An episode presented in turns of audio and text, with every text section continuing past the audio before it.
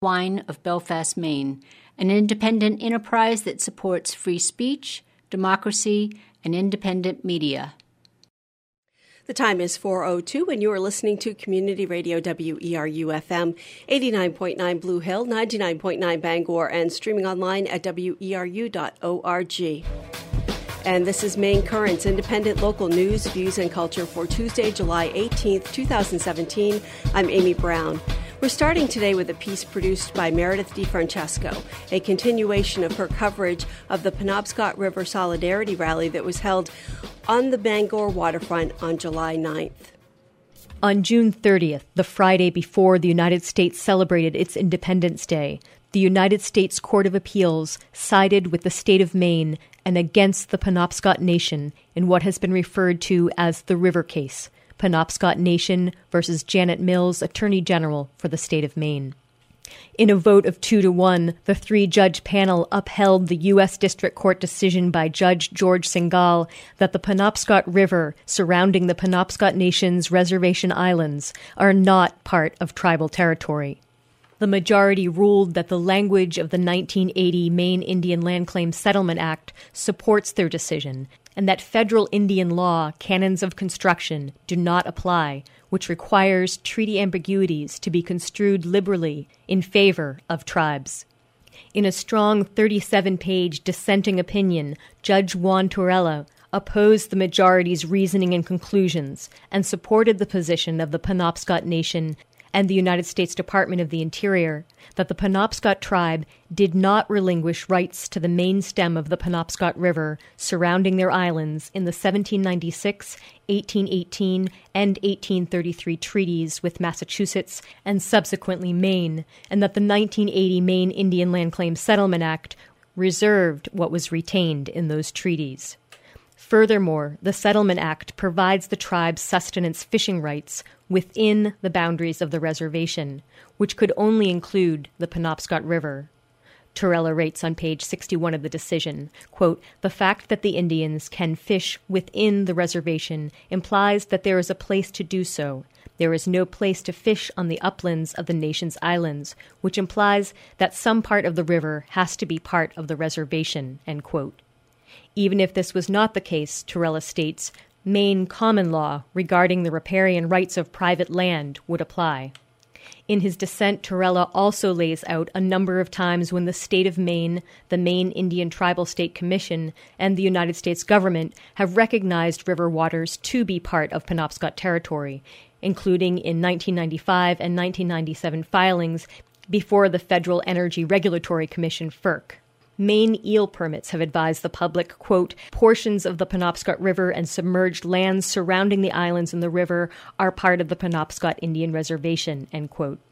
Most recently, in the 2007 case Maine versus Johnson, the state acknowledged and the courts affirmed the Penobscot Nation's legal standing to proceed in the case, Torruella, page 58, quote, In order for the nation to have standing in a case concerning waste discharges into water, its reservation had to include at least some part of the Penobscot River, end quote.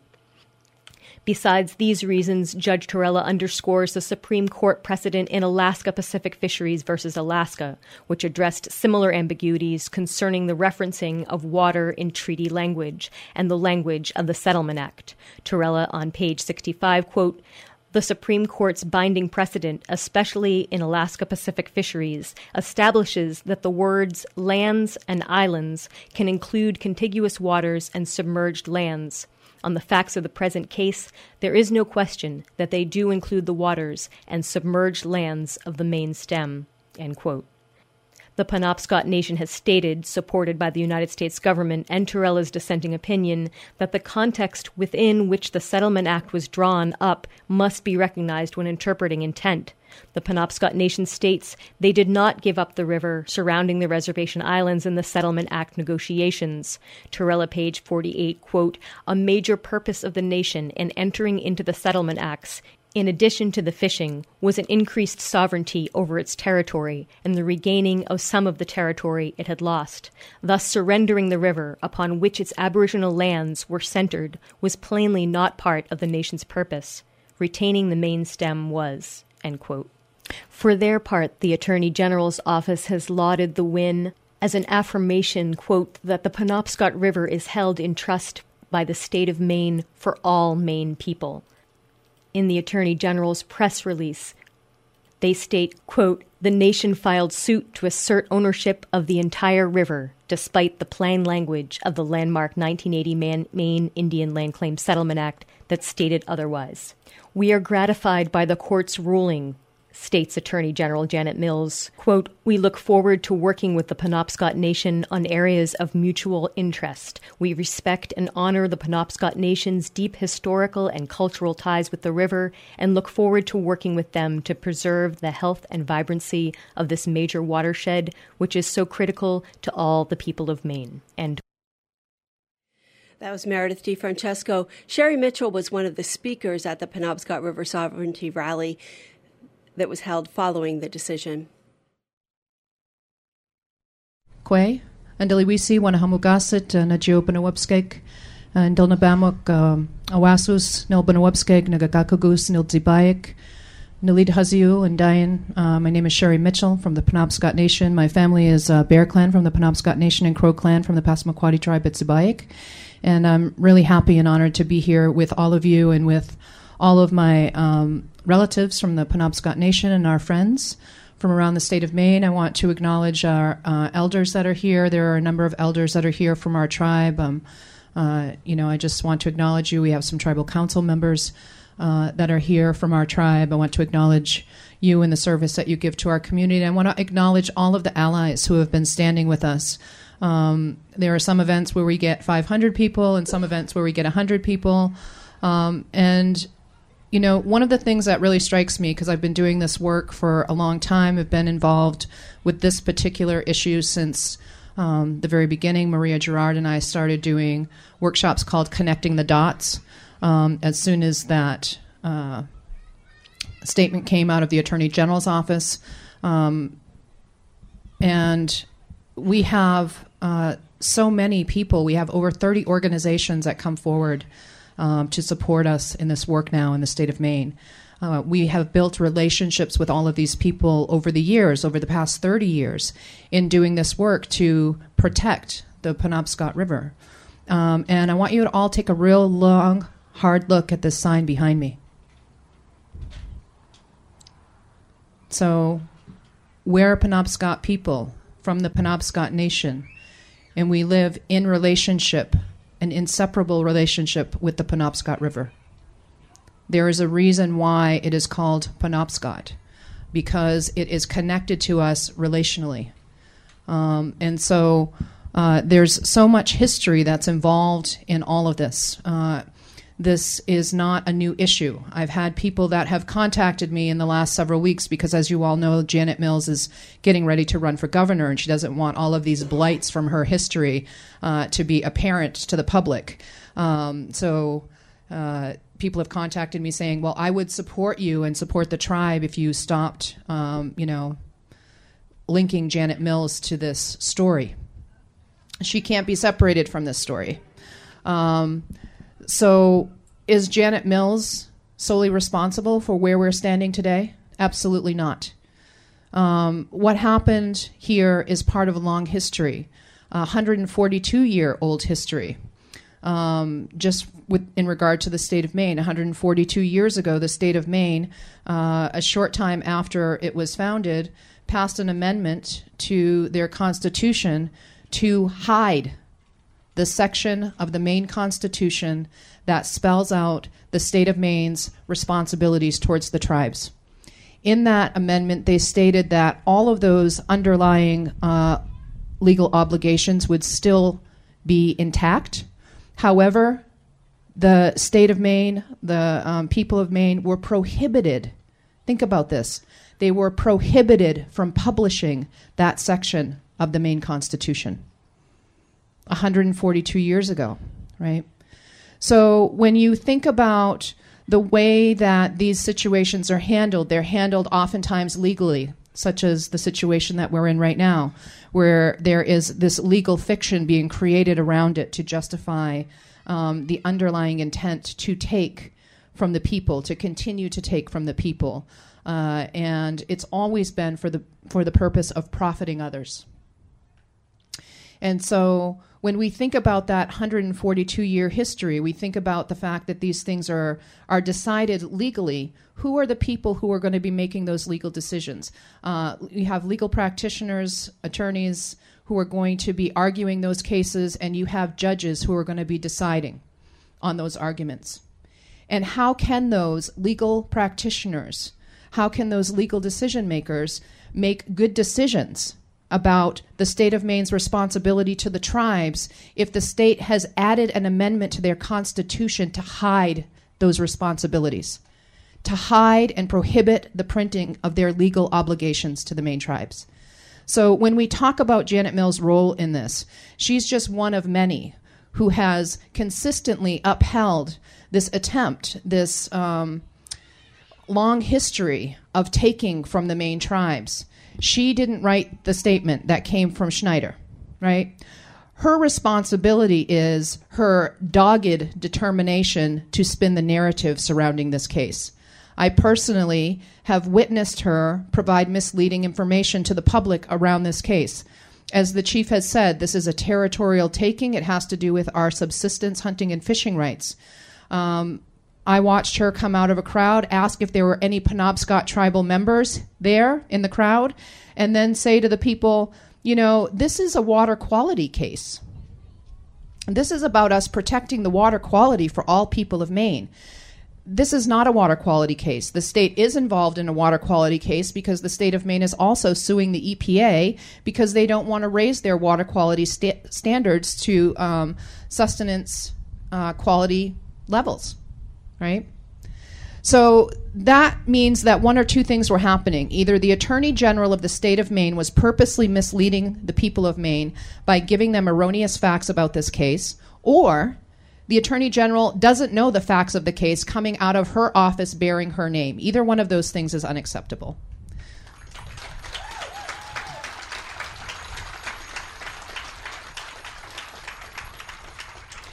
In the statement that she released following the First Circuit's decision, she also claimed that uh, the tribe was trying to take control of the entire river, which is a bold faced lie.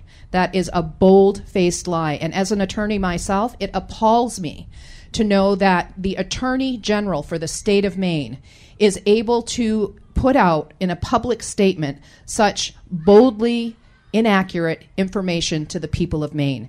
This was never about the Penobscot Nation trying to take control of the entire river. This has to do with the watershed area surrounding our reservation. This has to do with waterways that have always been uh, it, within our relationship to that water. It's acknowledged in countless treaties. In the 2010 Bureau of Census report, they list Penobscot territorial reservation waters.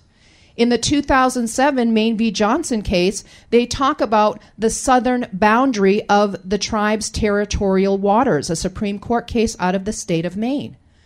Where did those rights go? Can one party unilaterally eliminate and erase the rights of a people because they've made an agreement with a foreign oil and gas company to come across our territory?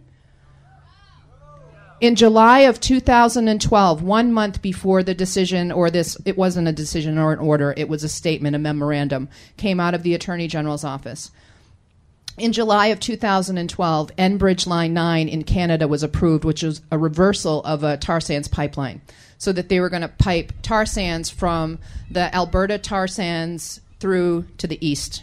They had to find a way to get that tar sands oil out of the country. They had failed to do that with Keystone XL. They were meeting opposition all across the country. So when they when they approved the reversal of Enbridge Line 9 in July of 2012 in Canada, our governor and other representatives of our state government went to Canada and met with Canadian officials and ExxonMobil. When they came back from that meeting, one month after Enbridge Line 9 was approved, that memorandum came out of the Attorney General's office. Where do you think they were going to cross those pipelines to get them into uh, the bay so that they could ship them out of the country? They were going to come across the Penobscot River. And so when you really look behind the scenes, when you start connecting the dots, um, Janet Mills uh, was speaking to uh, one of the individuals that spoke here today um, last week about this case. And she said, no, it's really about protecting the economic interests of all Mainers. She kept bringing it back to economic interest over and over and over again. What about the interests of life? Right?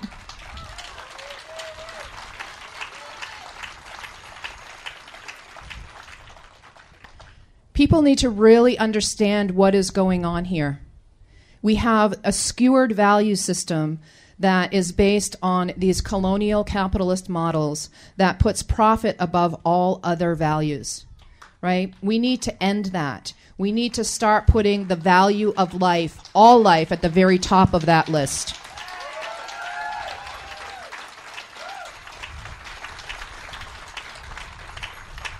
And we are not going to do that when we have individuals who have a long history of putting profit first, suddenly claiming to be concerned about the rights of human beings, right?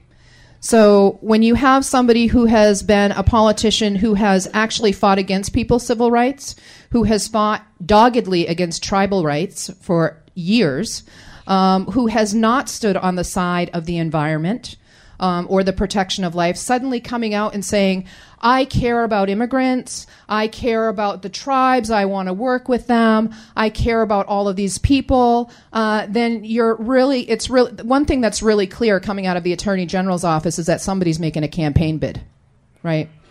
And so that's really clear. Um, I also want to mention the fact that, you know, when you look at the language of the Maine Claims Settlement Act, the original title of that was the Maine Indian Land Claims Settlement Act. And then it shifted somehow along the way, nobody really knows how, right, to the Maine Claims Settlement Act. The land language was taken out of that. And so when Dr. Ranco was talking about the canons of construction, these are legal guidelines that come from the Supreme Court that tell judges how they need to decide cases that are related to federal Indian law. Okay? So that canon of construction that says, because a lot of people were doing this around the country, a lot of states were doing this, they were saying, well, if you give us you know, your this land or you sign this land over to you at gunpoint, um, then that also includes all of your water. The Supreme Court said no, there are contiguous waters that transfer with those lands. That issue's been decided by the S- Supreme Court already. Um, that language is clear, right? And when it says in the canons of construction that's what what's not expressly granted is retained, that's really clear, isn't it? Right? And so in the Indian Land Claim Settlement Act, now known as the Indian Claim Settlement Act, it specifically states land only. So what the state is saying is that, oh no, that means that the tribes only retain those lands. What that means to us is that we never negotiated our water rights. We did not expressly grant our water rights, ever. Right? So those are retained. So there's a retained treaty rights that we hold. And so if you really care about issues related to health, to uh, you know quality of life here in the state of Maine, it's known as vacation land. Um, if you start paying attention uh, I've done this work for a while in a lot of places. I do larger scale Indigenous rights work and a lot of policy stuff related to the protection of sacred sites and Indigenous lands. If you start noticing the pattern, what always happens is there's a backdoor deal going on with industry, then there's an attack on tribal rights because tribes have very specific rights that protect those places in a way that other citizens aren't able to. We are your greatest ally in the protection of the environment. We have rights that you can stand on with us. And so we're asking you to continue to make that stand with us, right? And so as we begin to move forward, once again, um, I think it's also important to recognize something that um, Don Wally said that I mentioned the last time we were here. Um, we were we have uh, the women get together and we have moon ceremonies every month along the banks of the Penobscot River, and water is a big part of those ceremonies. And so we were there, and this was last fall. um, when we were waiting for the federal district court's decision to come. And it, it's very emotional. I mean, this is very emotional for us because there is a deep historic cultural relationship that we have um, with this waterway. Uh, our history is in this waterway. When I stand in that water, I'm standing in the same water that my great, great, great, great, great, great grandfather stood in. That's meaningful to me, right? And so this is an emotional issue for all of us. When the chief and I were communicating, when he got that um, message about the decision coming down when he was on vacation, uh, it was emotional for both of us. You know, this is an emotional issue. And what this little girl said um, as she was offering her prayers uh, during that ceremony, she turned to the Penobscot River and she said, we don't care what anybody says. We don't care what anybody does. We don't care if they come along and pollute you all over again. We're still going to love you. We're still going to stand with you. We're still going to stand for you. She was talking to that river. That's powerful. And, you know, all the rest of us were in tears because we recognized what that moment meant. Uh, what that moment meant was that we have done what we've needed to do to instill the love for our home into the hearts of our young people the same way our grandparents and parents instilled that love in us. Right. So this is going to continue beyond us. This is going to continue into the next generation and into the next generation. That we have to continue to make a stand for the protection of life. If we fail to take that stand, then we are sacrificing and we're offering up our own lives and the lives of our children. And I don't think that's something that any of us are willing to do. So pay attention to what's going on behind the scenes. Pay attention to who it was, who it's been, um, standing up for this waterway for generations. Who's been responsible for cleaning that waterway when industry once polluted it? What's going on in the state of Maine right now in regard to mountaintop mining, the transportation of oil sands, and uh, the proposal for hydrofracking in our state, right? Think about all of those things and how they may connect to the Penobscot River, which is the lifeblood of this entire region. It goes all the way um, from up north to the headwaters, all the way to Passamaquoddy Bay. It is the lifeblood uh, of this entire ecosystem. We're all reliant upon it. And so, if the Penobscot River becomes contaminated once again to the degree that it was allowed to be contaminated by the state of Maine before um, at the hands of industry, then this entire region suffers. We now have all kinds of activities that are going on on the Penobscot River. The Whitewater Nationals, the um, uh, there's another race that I can't think of the name of that, you know, that we host along the river. Um, we have cultural activities that go on along this waterway. We are always happy to see people out enjoying that water, whether they're from our community or not, because it means that we have balanced the rights that we were given in our first treaty with Mother Earth. Uh, with the Creator to live here in balanced harmony. We are honoring that treaty by making sure that we are upholding our responsibilities, right? So we can't claim a right without balancing it with responsibilities. That's something that we've done in, in everything that we do uh, in the Penobscot Nation. You look at all of our natural resource policies, you look at our water quality standards, our hunting and fishing regulations, all of those things are about balancing our responsibilities with the natural environment that we share our lives with. And so, as we go forward, we're going to need all of you. Um, something that really um, stands out for me is that there were tribal people from all over the state that were here when we had the big rally for Standing Rock. There were hundreds of people. This whole area was full of people. Um, and Standing Rock was uh, a really uh, romantic um, thing for a lot of people. It woke a lot of people up, it inspired something within them. And it's really easy for us to stand up and to show support from something that's detached from us, right? It's always much harder for us to deal with our own stuff. I mean, that's true when we're healing, right? We always have all kinds of uh, advice for somebody going through a hard time. Well, have you tried this or have you tried that? Or, you know, uh, I have all kinds of advice for you on how to handle this problem from afar. Why isn't this place filled with people from the state of Maine who are, uh, you know, wanting to protect the waterway that sustains our lives here? That's the question that crosses my mind. Why is it easier for us to stand up and show our solidarity with something that is far away from us than it is for us to stand here and show our solidarity and show our love for our own Penobscot River? You know, we need to start showing up where we live. It's vitally important. Our relatives at Standing Rock needed our support, but it's vitally important for us to start standing up for the place that we inhabit. It's vitally important for us to start standing up for the life that we hope to be able to live here, for the lives of our relatives, for the lives of our future generations. One of our um, ceremony leaders was talking about uh, repatriation work, bringing the bones of our ancestors home and burying them. And one of the messages that came through spiritually for them during that time was that that ancestor thanked them for taking them and bringing them home and told them, you know, we dreamed you into the future. And so now every single one of us here has a responsibility to dream the next generation into being. We also have a responsibility to vision together a, a environment and a society that can actually sustain their lives. It's not enough for us to just give them life. We have to also give them the ability to sustain that life. And I think that that's really important for us to remember as well.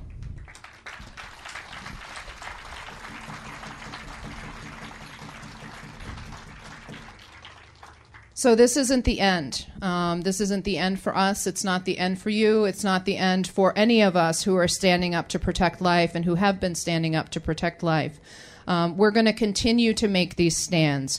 We're going to continue to ask you to come out. We know that it's a lot. We ask you to come out and stand with us uh, quite frequently. The importance of having bodies show up um, can't be stressed enough when we have these types of actions to show a strong visual um, stand of support for the protection of these waterways is critical. We have hundreds and hundreds of people who said, Hey, I'm with you in spirit. Uh, your spirit isn't going to stop a, a, pipeline, right? We need your body in that path. Um, you know, we need people to show up. We're spiritual people. We understand that, you know, prayer is an important, important part of what we do. Uh, we have ceremony involved in everything that, um, that we're doing out here. But we also know that we pray with our feet and that we have to show up and to put ourselves in a place to be able to engage what we call samagnas, which is a warrior um, practice of preventing harm. And so we all need to start showing up every single time. We need people, as the chief said, uh, to stand here with us, but also to be out knocking on doors, to be doing your research, to find out which politicians are just going along with what's happening here, um, which ones are riding the fence. There are some that um, have said, you know, uh, well, you know, I, I, I support tribal rights, but they clearly don't understand the issue. Um, but, you know, I also understand where the Attorney General is coming from. That's not good enough. Milk toast is not good enough. What we need are people who are willing to say, we are no longer going to contribute to the destruction and diminishment of tribal rights, clearly, right? We need people who are willing to say very clearly, to take a stand, to have the courage, who aren't out there just um, trying to make a political career, but who are actually serving the people of Maine for the good, to say we are not willing to stand for the destruction of our environment. We are not willing to stand for the destruction of our waterways. We are not going to allow mountaintop mining in the state of Maine. We are not going to allow hydrofracking in the state of Maine. We are not going to pump dirty tar sands oil across the state of Maine for the benefit of foreign markets. That's what we need to hear clearly.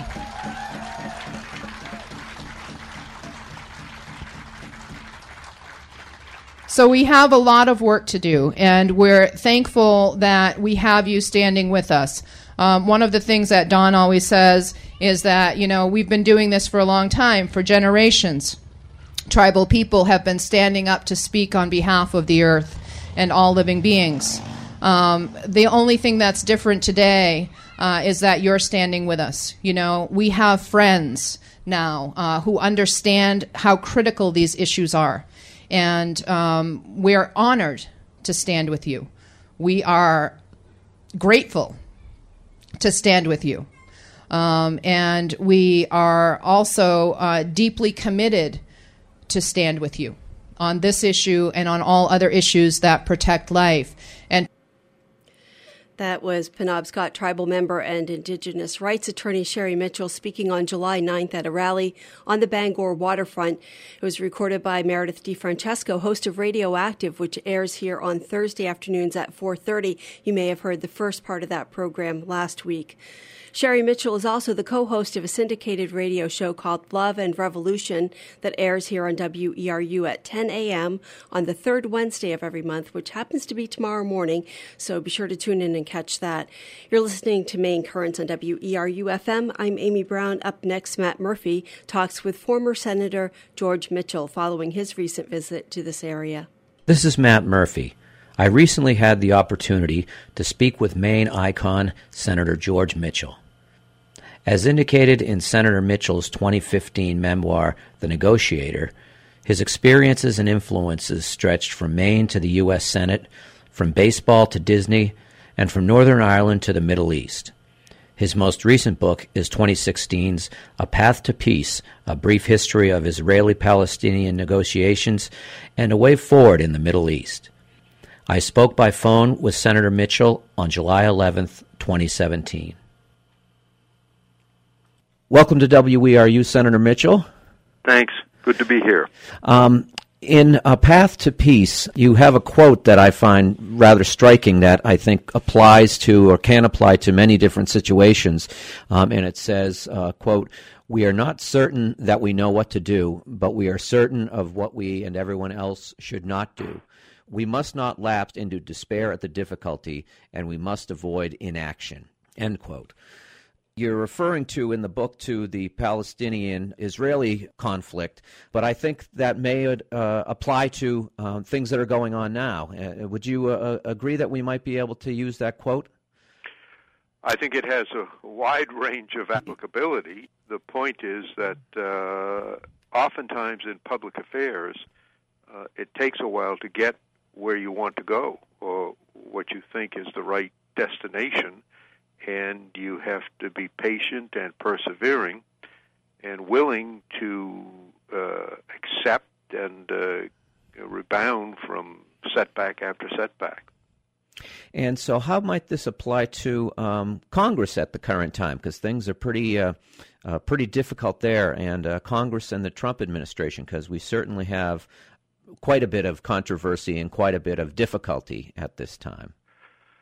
Well, life is change uh, for every human being and for every human society, and that includes our democracy. Uh, life is obviously very different now than it was 20 years ago, and vastly different from what it was 50 years ago. And among the things that have changed is the manner in which uh, politics is conducted.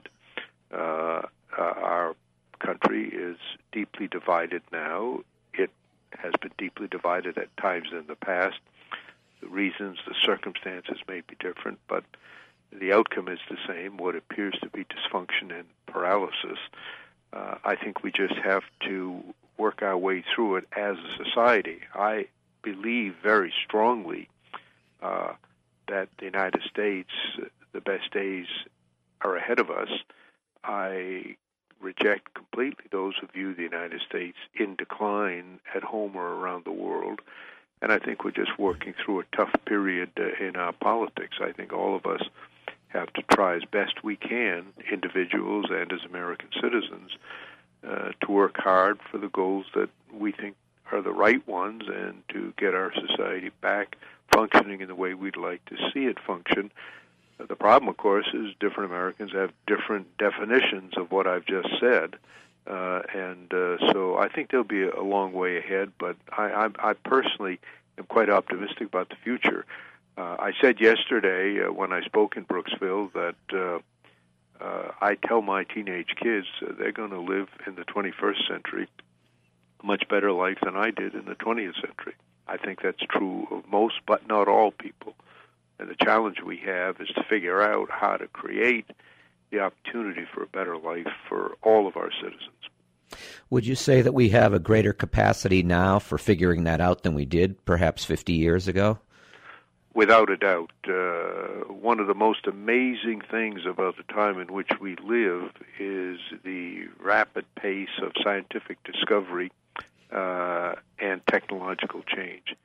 Uh, when I was a small boy growing up in Waterville, Maine, many years ago, uh, the notion that we would have the knowledge about the functioning of the human body, the functioning of the human brain, that we would be able to map the genome of not just every human being, but a variety of animals and uh, other uh, beings around the world. It, it's just been a phenomenal explosion of knowledge and discovery, and I think that's one of the reasons why life is so disorienting now. There's so much information, there's so much knowledge. It's so difficult to choose from uh, that uh, some people react uh, with fear of change. Some people react with a denial of science, uh, uh, thinking that somehow if we can just go backward 50 or 100 years, uh, things will be better. Uh, they won't be, in my judgment. We all tend to look backward with rose colored glasses and uh, imagine life to be better than it really was, and look forward with blinders, imagining it to be worse than it really will be. So I think we have to keep focused on the future and try hard, as I said, to uh, make opportunity, uh, the, the the, op- the chance to lead a better life uh, available to every member of our society. Are there any areas in particular that you think are uh, particularly ripe for um, this kind of advancement that you're that you're referring to? Well, uh, among the subjects uh, I discussed uh, uh, at my appearance last night uh, was climate change, because I think it's a good example of how the denial of science can obstruct our progress and can confuse our thinking.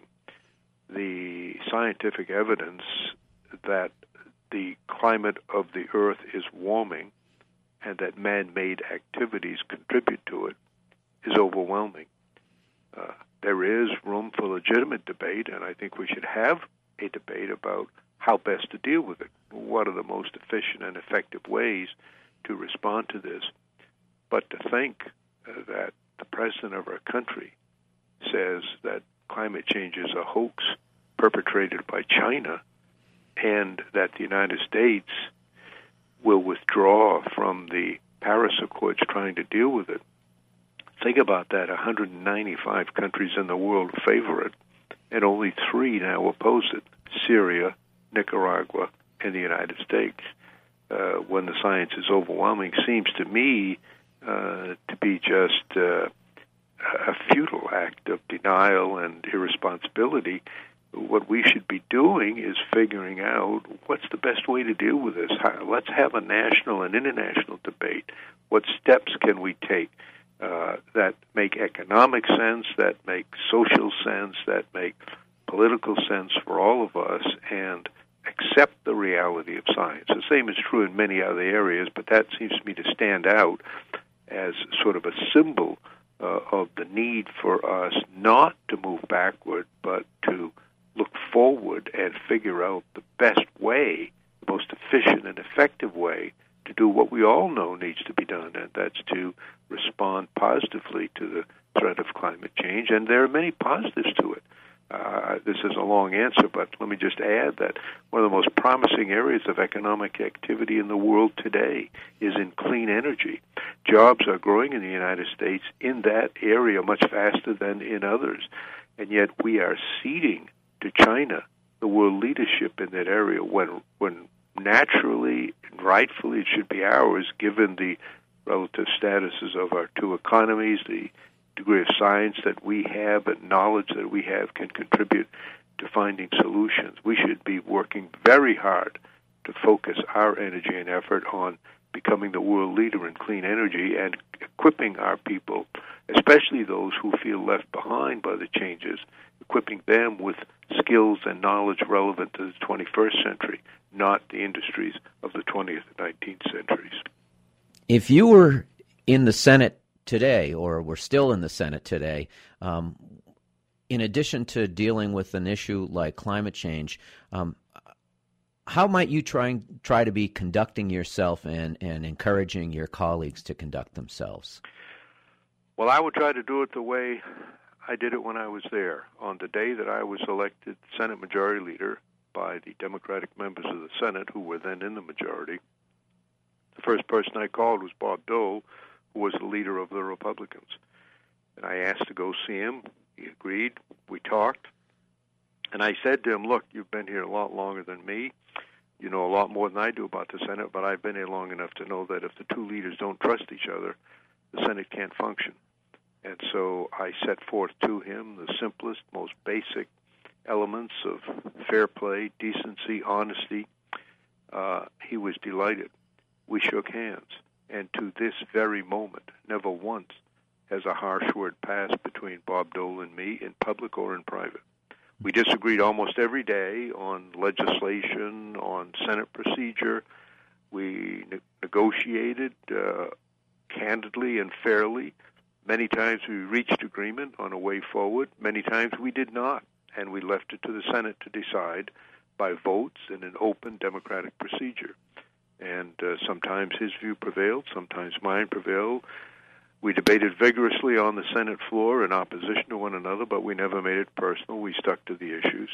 And I think that's the way to do business uh, in our divided society, not surrendering one's beliefs or principles, but understanding that in a large, diverse country like ours, no one can consistently get 100% of what they want.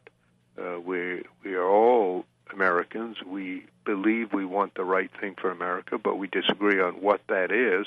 And we have to find a way to have principled and reasonable compromise when possible to move our society forward.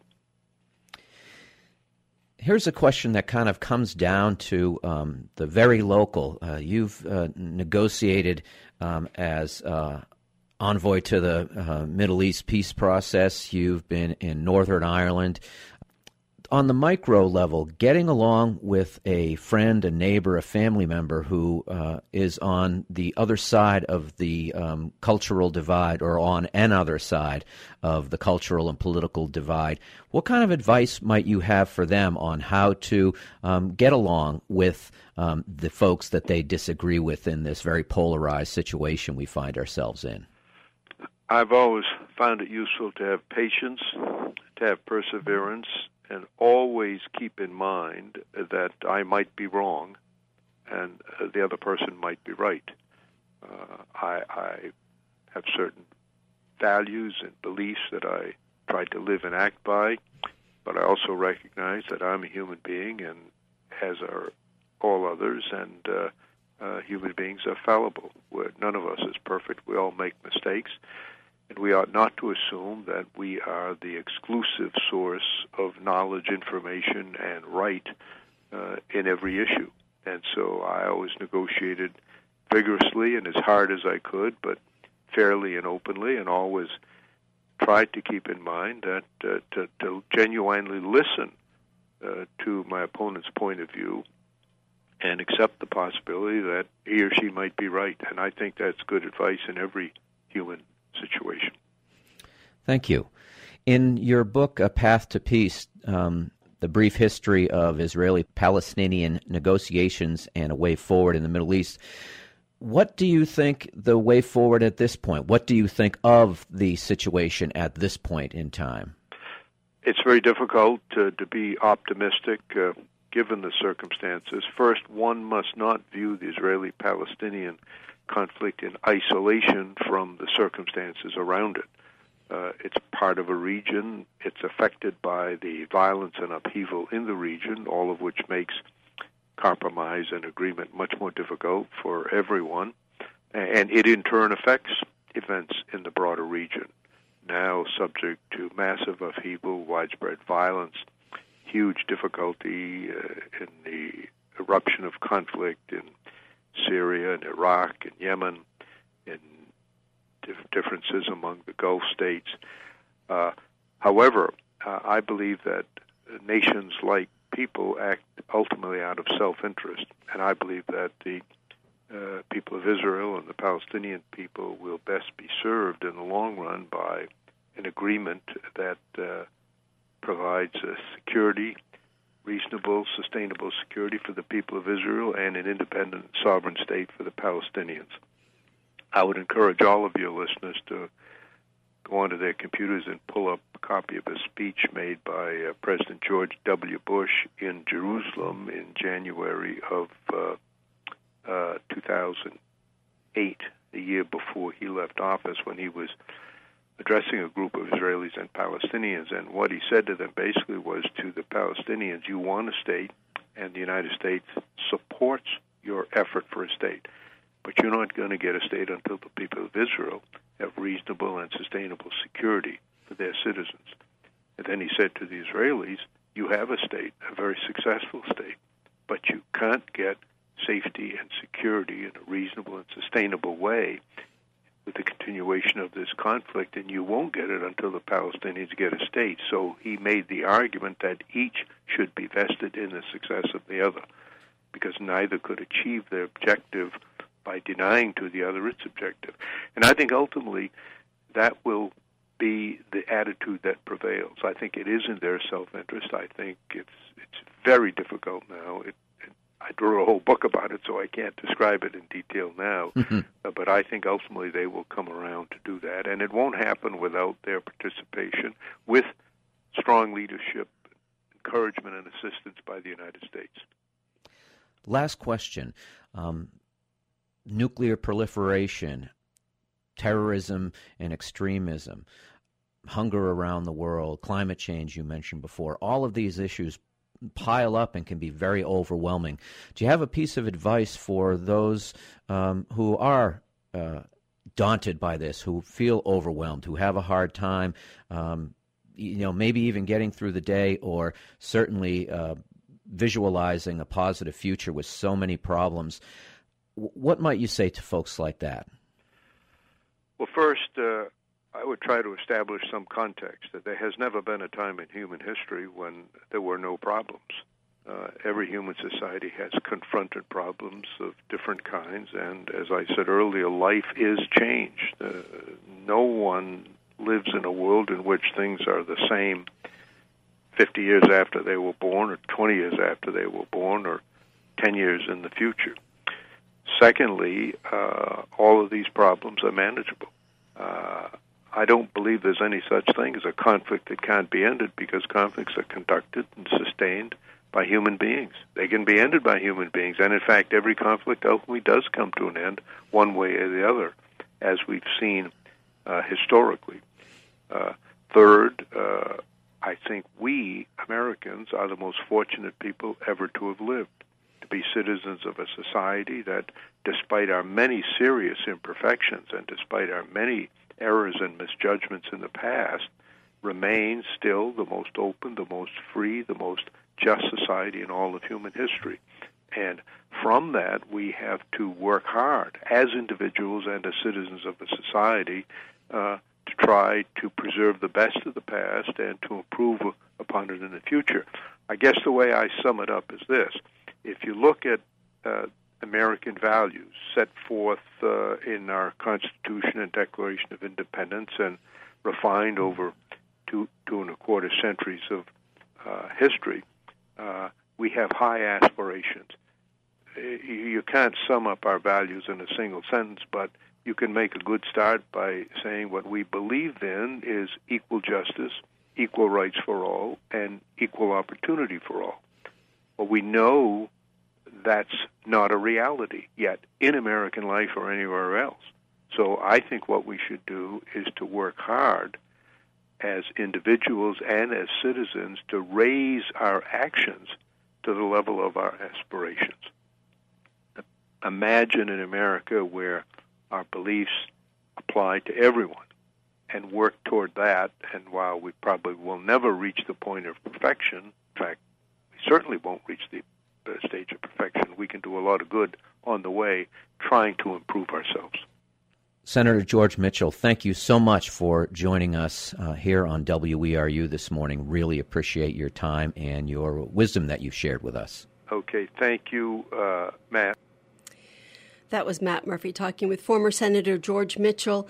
He also recently spoke with performance artist Judith Sloan about her latest project, and that's up next here on Maine Currents. This is Matt Murphy for WERU. I am on the phone right now with writer and actor Judith Sloan. Good afternoon, Judith. Good afternoon. It's so good to be talking to you. Now, you are a summer resident of Maine, of uh, the WERU part of Maine, and you have some uh, shows coming up.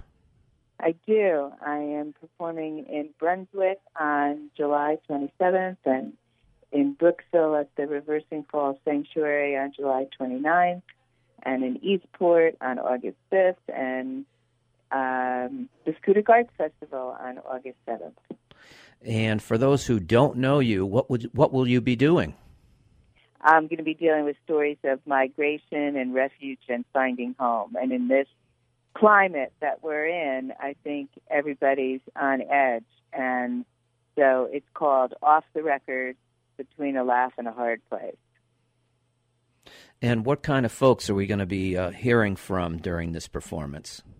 During this performance, you're going to be hearing from a guy who has the label of being an anecdotist meaning that he tells anecdotes. So he's a truck driver. I'll just do a little bit of him for you.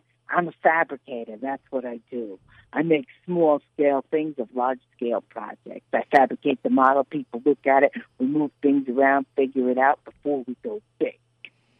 And so he talks a lot about um, what you believe from what you see, whether you have to have a picture of something to tell you whether it's true or not, which is kind of our contemporary world, right? Mm. And then he gets on a roll about Twitter and wondering if, you know, back in the day, let's say them crusades, I mean the old time Christian papal military crusades, which lasted 200 years, hand to hand slaying. It was Byzantine. That was the time. Byzantine. They just wanted to convert or kill all pagans, Jews, heretics, Muslims. Well, let's say one little village of witches or pagans or Jews or heretics, or maybe just one witch had a Twitter feed and warned everybody about what was coming. Would it have lasted for 200 years? So he goes on a roll about wondering what, where are we getting our information? What do we believe? And whether you can warn people or is it all just fabricated? So anyway, he's an anecdotist. Then he asks the question of, you know, eyewitness, what good is it anymore? So he's one person, and then there's a hairdresser who talks a lot about things that you can't prove or disprove because you're just really hearing the story from somebody who's sitting in your chair. So where's the evidence? And I think we're in the middle of that, right? In our contemporary news world, um, who do you believe? Uh, so she's talking about one of her customers who ha- takes years to figure out a very bad memory through painting a picture. And at one point, she starts talking about the women who have to deal with sexual harassment on the job. Do you want to hear a little bit of her as well? Yeah, sure. You know, I'm not one of those people who has the exact thing to say at the right time. There are people like that. They know exactly what to say, but not me. If somebody insults me or something happens, it takes me months to figure it out. And then I realize, oh my God, they were insulting me. And then by the time I realize how insulting it was, I'm so angry. It's like six months later. I just want to blow up. Not like some people. They know exactly what to say at the right time. For example, I was on the subway and I saw this woman. She was on the subway. It was very crowded. She was holding up a hand over her head and she said, Excuse me, did somebody lose this hand? I found it on my ass. How did she know exactly what to say at the right time? It's like those women on the Bill O'Reilly show, when they finally started talking, people were asking them, why did you wait so long to say something? They said they were caught deer in the headlights. They didn't know what to say. They were shocked. So I'm dealing with a lot of the things that are kind of floating around in the news, but are already embedded in people's stories. And in terms of what motivates you and uh, inspires you with your writing and with uh, uh, performing these characters, uh, what is it that, that gets you going, that gets you uh, juiced up to do that? You know, you, I'm like a deer caught in the headlights, Matt. Uh, I'm not sure. It really depends. If I hear a good story, I've been listening to stories of immigrants and refugees for many, many years. I live in Queens, which is the most diverse place on the planet, and many other places are becoming more and more diverse. And so I just have this belief that if you can listen to somebody's story and hear what's behind their behavior, their culture, their way of being, you can coexist in a more joyful way. And I enjoy listening to people's stories. So it all. We are running short on time, so we're going to have to end that there. Uh, you can get more information about Judith Sloan and her upcoming performances by going to earsay, E A R S A Y dot com. Again, that's Judith Sloan, uh, performance, uh, performing artist who will be having some local shows in the upcoming area soon. She was interviewed by Matt Murphy. You've been listening to Maine Currents, independent local news, views, and culture. I'm Amy Brown. Matt Murphy and Meredith DeFrancesco contributed the segments that you heard today. You can reach us at news at weru.org, and you can catch Maine Currents here every Tuesday at 4 o'clock only here on your community radio station WERU FM 89.9 Blue Hill, 99.9 Bangor, and streaming online at weru.org. Keep it tuned here for Democracy Now! coming up right ahead after a few messages, and then we will have uh, Jazz Alchemy coming up after that.